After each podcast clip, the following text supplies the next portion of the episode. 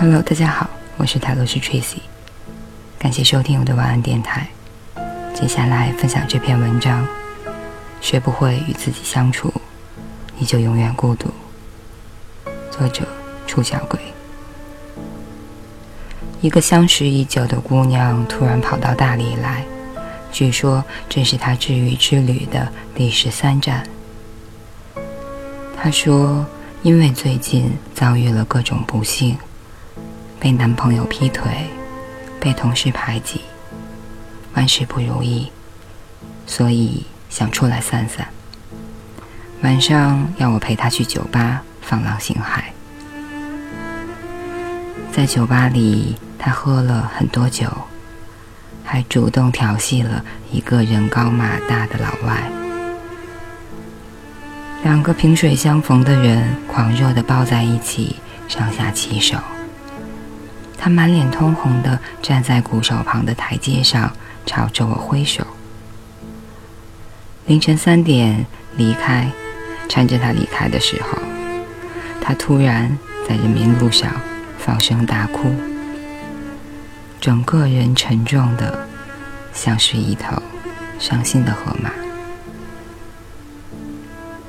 他问我，为什么我喝了那么多酒，结交了那么多朋友？走过了那么多地方，吃的那么撑，还是会感到孤独。我问他：“那你为什么要跑到这里来呢？”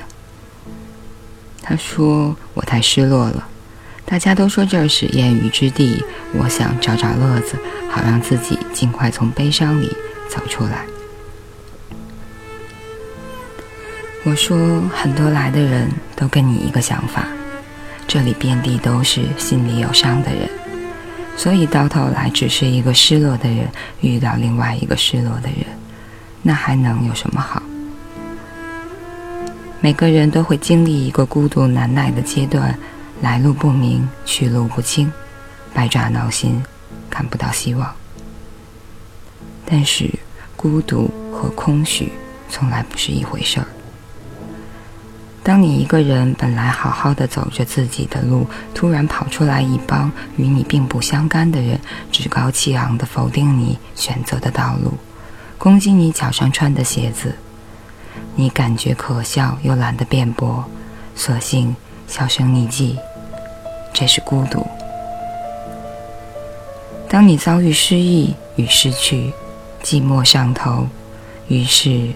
彻夜网游，灯红酒绿，四处宣泄，寻求各种无济于事的极度消遣与白日狂欢，再或者草草的用替代品去填充内心的失落，这是空虚。孤独是理解不得，空虚是沉溺无果。不要试图用空虚和寂寞来填充孤独。如果排遣抑郁的方式不得当，反而会让自己走向加倍的毁灭。曾经听说过一个很伤感的故事：一只叫爱丽丝的灰鲸，它从太平洋跨越千里，出现在大西洋。一九八九年被发现，从一九九二年开始被追踪录音。而在其他鲸鱼的眼里，爱丽丝就像是个哑巴。这么多年来，她没有一个亲属或朋友。唱歌的时候没有人听见，难过的时候也没有人理睬。原因是它的频率有五十二赫兹，而正常鲸的频率只有十五到二十五赫兹。它的频率一直是与众不同的，这是世界上最孤独的鲸。喜怒哀乐无人去听，一生漂泊无人能懂。孤独不是没有同伴，而是身边那么多人，却没有一个人跟你在同一个频道上。我站着。两手插在口袋里，开始走。一个人，没什么特别要去的地方。卡尔维诺式的孤独，天大地大，心无所向。你可知道“回”字有几种写法？孔乙己式的孤独，明知不被待见，却偏要去招惹。有时候，我们特别不明白，为什么会有人拿着同一件事儿，在我们耳边来回来去的叨叨。这些人是听不懂别人的敷衍吗？还是看不懂别人的反感呢？都不是，这些人因为太怕自处，所以狠毒到连自己都骗。高中时，班里有两个同学早恋，都是学霸，都颜值爆表，待人温和，家教超好，一眼看上去就是各种没得挑的门当户对。后来两个人考上同一所大学，一好又是四年。这是我们那一届同学眼里公认的最好的爱情，而毕业之后，一个考了卫生局的公务员，一个出国，从此分道扬镳。旁人听闻后，一片唏嘘。分手后，女同学每天弹琴、写书、教英语，按部就班的忙碌。分手后的第四个年头，她。给我讲了一个故事。那年自己的生日，其实，在每一年自己生日的时候，对方的微信签名就会变成一个生日蜡烛图像。虽然没写一个字，可他每次看到都会哭很久。哎，男同学结婚了。有人偷偷告诉这个女孩，那个新娘长得特别像她。一年后，他终于也大婚了。婚礼前一天，大哭一场，把对方所有的社交账号全部删除。后来，又忍不住无数次查找，却从不添加。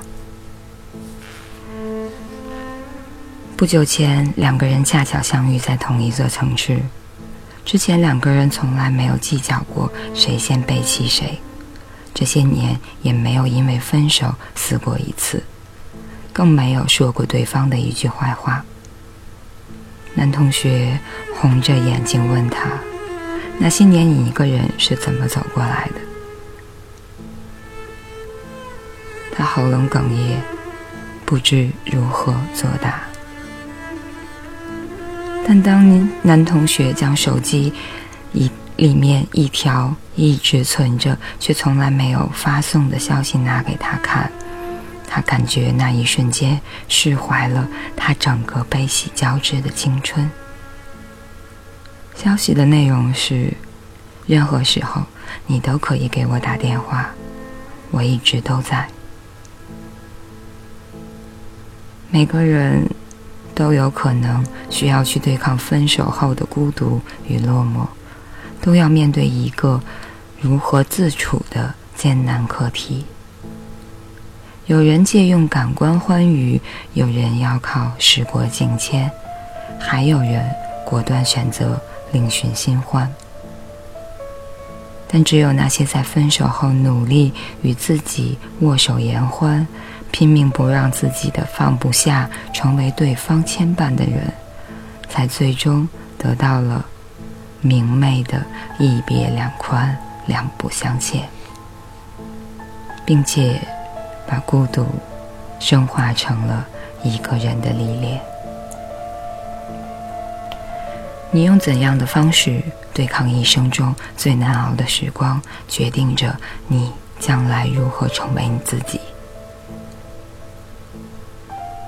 在这个残酷的社会，不缺撕逼，不缺排挤，不缺攀比，不缺偏见。越来越多的网络暴力，越来越少的谨言慎行，造就了一种众声喧哗、无人肯听的病。很多网络中酷爱撕逼的键盘侠，一转身就是生活中冷漠懦弱的路人甲。那些无法自处的孤独者，试图伪装成城市英雄，四处造梦，想要惹人耳目，最后却在人潮汹涌中黯然淹没了。如果你总是逃避自处，不肯静下心来接纳自己，直面问题，而是一心寄希望于五光十色的社交网络与灯红酒绿的人山人海，那么，当深夜以来白日狂欢个里的浪费与欺骗，将给你带来加倍的伤害与绝望。有一个专业写影评的朋友，看完一部片子之后，写了一篇影评，发布在微博上。无数人在评论区炒作，骂他跪舔，骂他品味太低。我仔细看完后，当时就惊了，忍不住在底下给他的粉丝留言：“您当真看不出来，这是一种高级黑吗？”朋友这篇影评写得十分内涵犀利，看似没有赤裸裸的褒贬，却巧妙地把影片中的硬伤反讽得温和有趣。而那些层次达不到的喷子们，压根儿看不出里边的妙处，只是带着先入为主的偏见，花式问候他的父母双亲。一个人只要有观点，就会有敌人，高处不胜寒。目的最孤独。之前郭德纲关闭了微博的评论区，他的理由是不想伤害别人。关闭评论功能，让别人觉得他懦弱，而他想的是不想让自己的洪荒之力伤及无辜。那些特立独行、桀骜不驯的顶级孤独者，通常都拥有惊人的自处能力。不管你如何诋毁，如何看不惯，他们都充耳不闻，不屑回应，只是按照自己的节奏，心平气和地去努力改变寻常的事物，悄然推进着人类文明的进步。尼采说：“更高级的哲人独处着，这不是因为他习惯孤独，而是在他的周围找不到同类。”孤独的岁月里，你对自己所做的一切，都决定着你能否成为一个更酷的人。以上就是这篇。学不会与自己相处，你就永远孤独。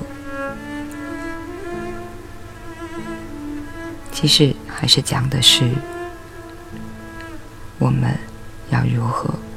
与自己相处，如何把之前认为的孤独、烦闷、压抑的情绪，像塔罗一样翻到另一个面，或者转一百八十度？那个时候，也许你就会发现更有意思的事情。感谢大家收听，我是泰罗斯 Tracy，晚安，好梦。